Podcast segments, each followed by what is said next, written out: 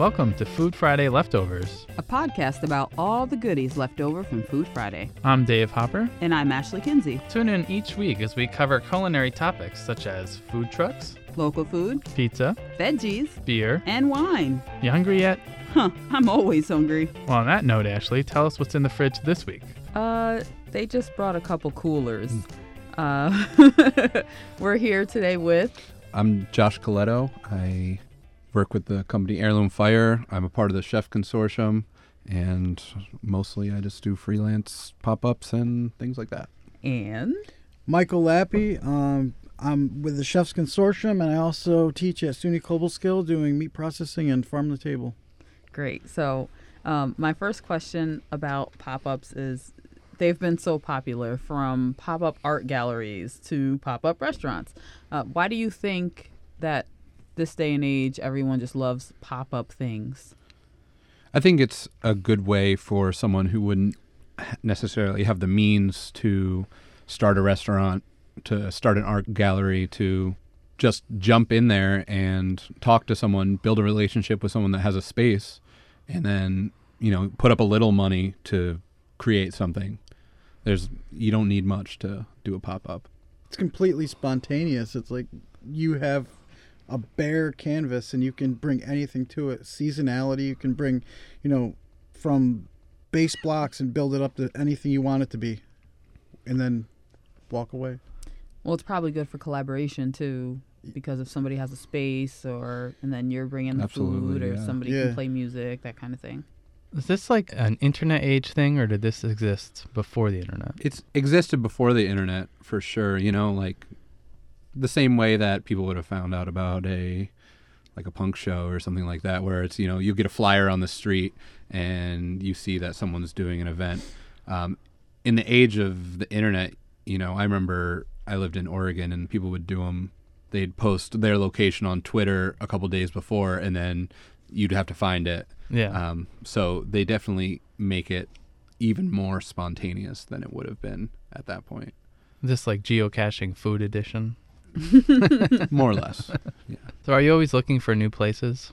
Yeah, absolutely. I love to just set up anywhere where there's a stove. Uh, sometimes, if there's not a stove, we'll build a fire right in the ground and just cook a bunch of food and serve it to people and let everyone kind of get together and have a good time and eat whatever we're making, which is, you know, going to be seasonal. It's going to be good and it's going to be fun. And do you think that this whole pop-up restaurant thing is it's basically like mini events, right? And they're happening based around a theme, a season, whatever it is. Um, do you would you consider yourself almost like having a franchise of pop-up events or would you think of it in a different way? Like for example, I guess would it be do you think of yourself as this one entity that does a bunch of different events or do you think more of more of each event separately.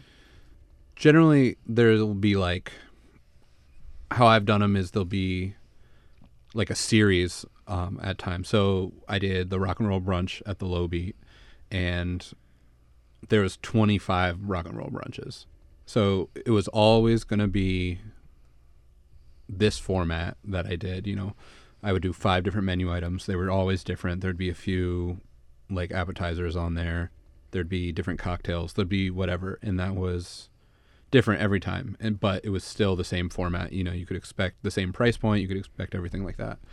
Um, this one that we have on Sunday or had on Sunday is the second in a series of family style meals where people can come to a table and they'll expect that there's going to be wine, beer, liquor included or whatever you, you know, we are serving at that time and you can come, you can sit down, we'll serve you platters of food, everyone's going to share, you're going to sit with a bunch of people that you don't know and you're going to have to make conversation or sit there and just eat quietly. Just sit and eat quietly. Don't speak. Don't speak to anyone. Just come in, uh-huh. sit. No, Yeah. I don't think anyone would actually do that. But th- I Especially that's the after a idea. couple drinks, they they usually the whole table kind of gets louder as the night progresses. Well, that's why you gotta have the booze included, right? Yeah, absolutely. that that makes a big difference for sure. It reminds me of an episode of a show that I binge from time to time when everyone was sitting around one table and there were like so I think the name of the restaurant was like 21 chairs or 12 chairs or something like that. I don't know. I can't remember right now. I think it was Portlandia. yeah, that would, that would make sense.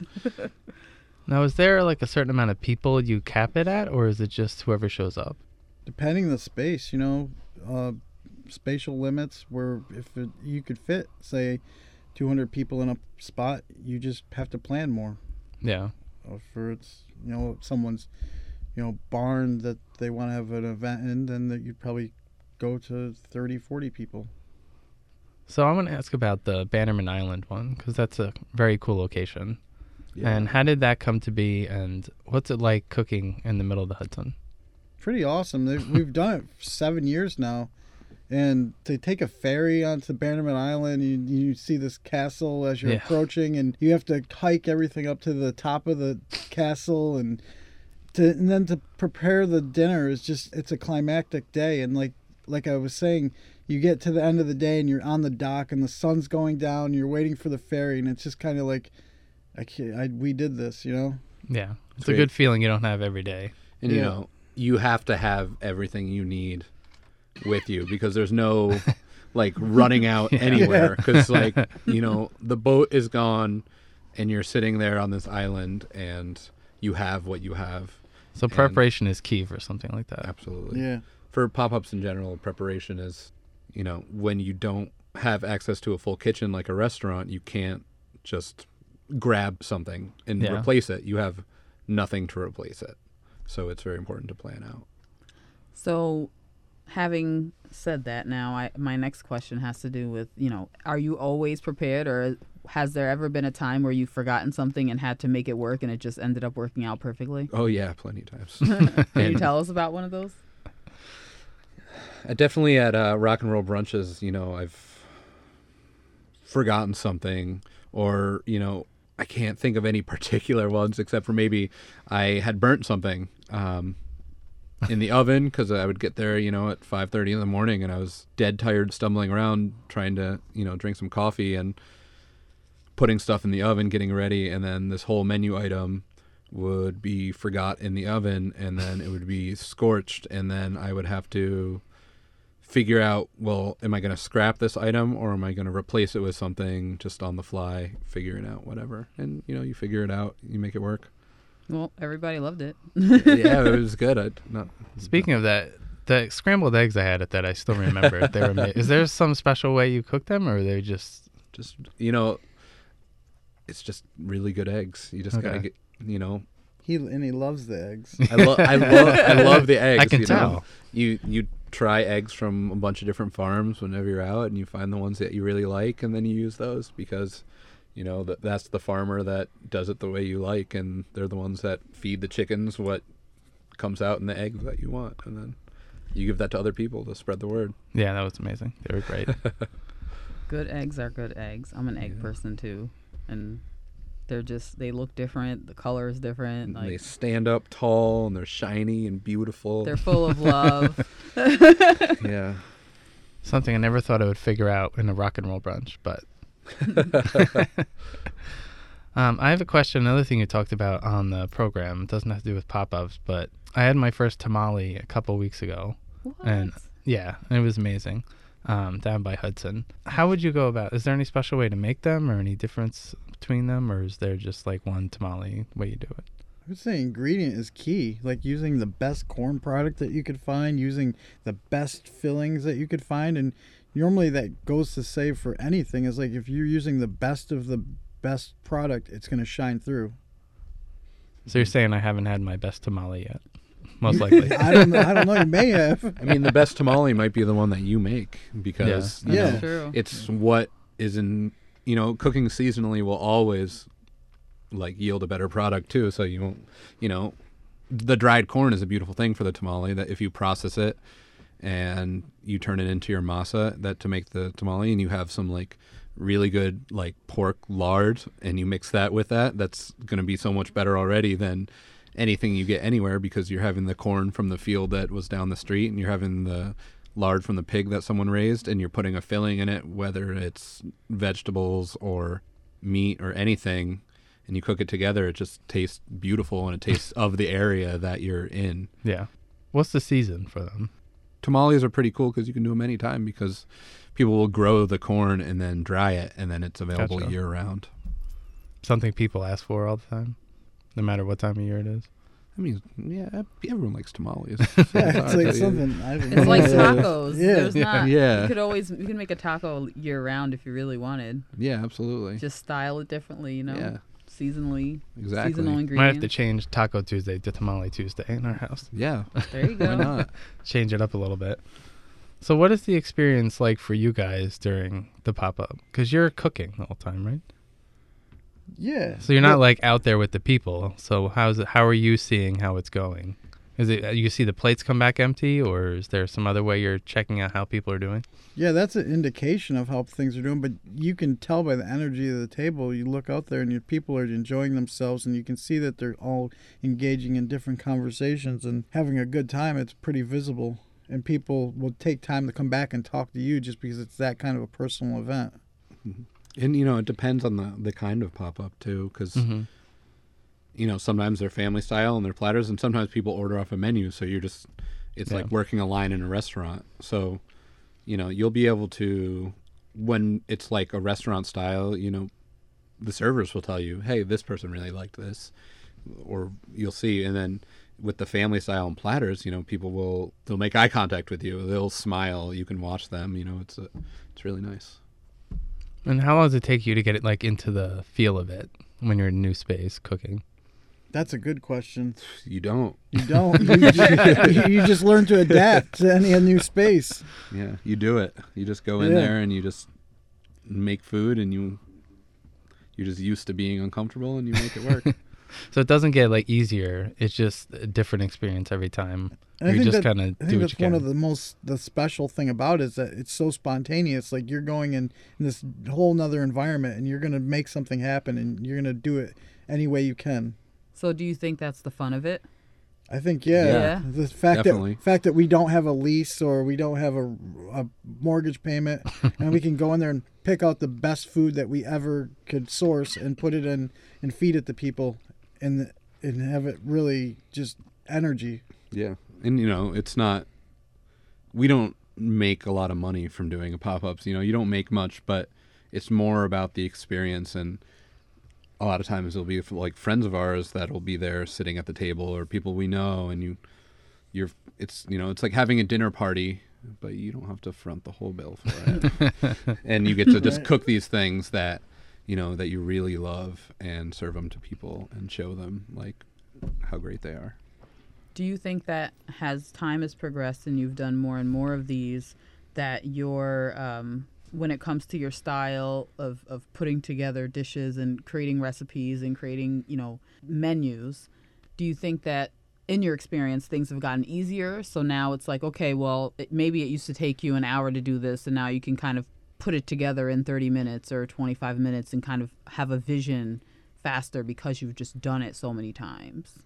usually you know you you'll think of uh, like at least when I do it I'll think of a general idea and then I'll just kind of kick it around. Or like with this one Cena Familiar I had a farmer text me and say hey we're sending a boar to the slaughterhouse.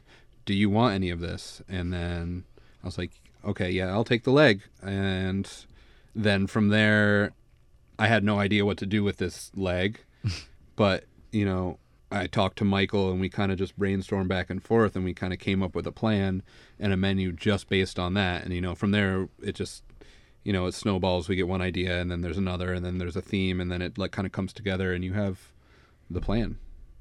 So it's kind of different. It's Every unique time every It's time. every time, you know, rock and roll brunch was over there it was like, "Hey, I have played music my whole life and I like Howard who owns the place, so why don't I do a brunch around those two things at because it's a rock venue. I mean, Bannerman's Island is you know, we're going to get a bunch of chefs together and put a a bunch of tables up on this crazy island and feed people like that in and of itself is a theme, you know. You don't really need much more than that. Well, yeah, if you have food and good drinks and good music. It's the makings of a wonderful time. So, is there a space you want to do it in that you haven't yet?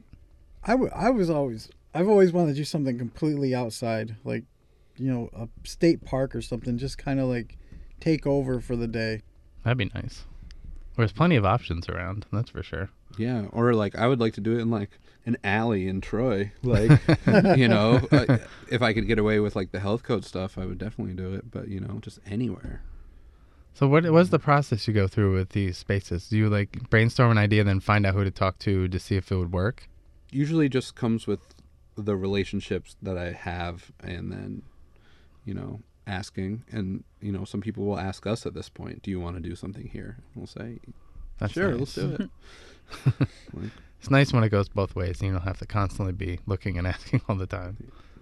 I just think they're so cool that it would be silly not to be able to have one if you if you have the space to do one or if you're in a parallel industry and you just want to have people come over and maybe it's like an open house for something something just opened up and you have a pop-up restaurant like that just seems perfect just goes hand in hand yeah.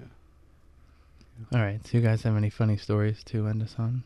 Michael's always got some funny stories to tell us. Well, la- well, for the Bannerman Island, for instance, this is not really that funny, but I went there and I started prepping food, and my son was like, "Dad, I want to do this."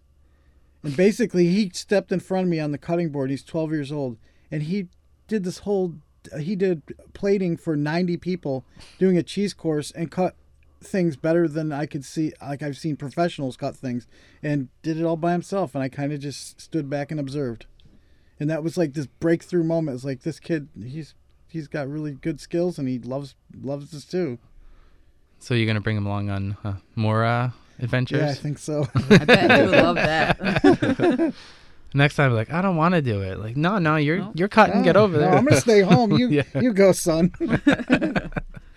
Well, we'll keep an eye out for uh, upcoming pop-up restaurants. Thanks for coming in, guys. Thank you. Thank you. For sure. Thanks for having us. That was Capital Region chefs Josh Coletto and Michael Lappy talking to us about pop-up restaurants. this has been food friday leftovers i'm ashley kinsey And I'm Dave Hopper. Be sure to check out Vox Pop Food Friday every Friday at 2 p.m. on WAMC Northeast Public Radio. Our producer is Jim Levulis. Our theme is Beach Disco by Dougie Wood. Food Friday Leftovers is a production of WAMC Northeast Public Radio, and tune in next week to see what else we find in the fridge.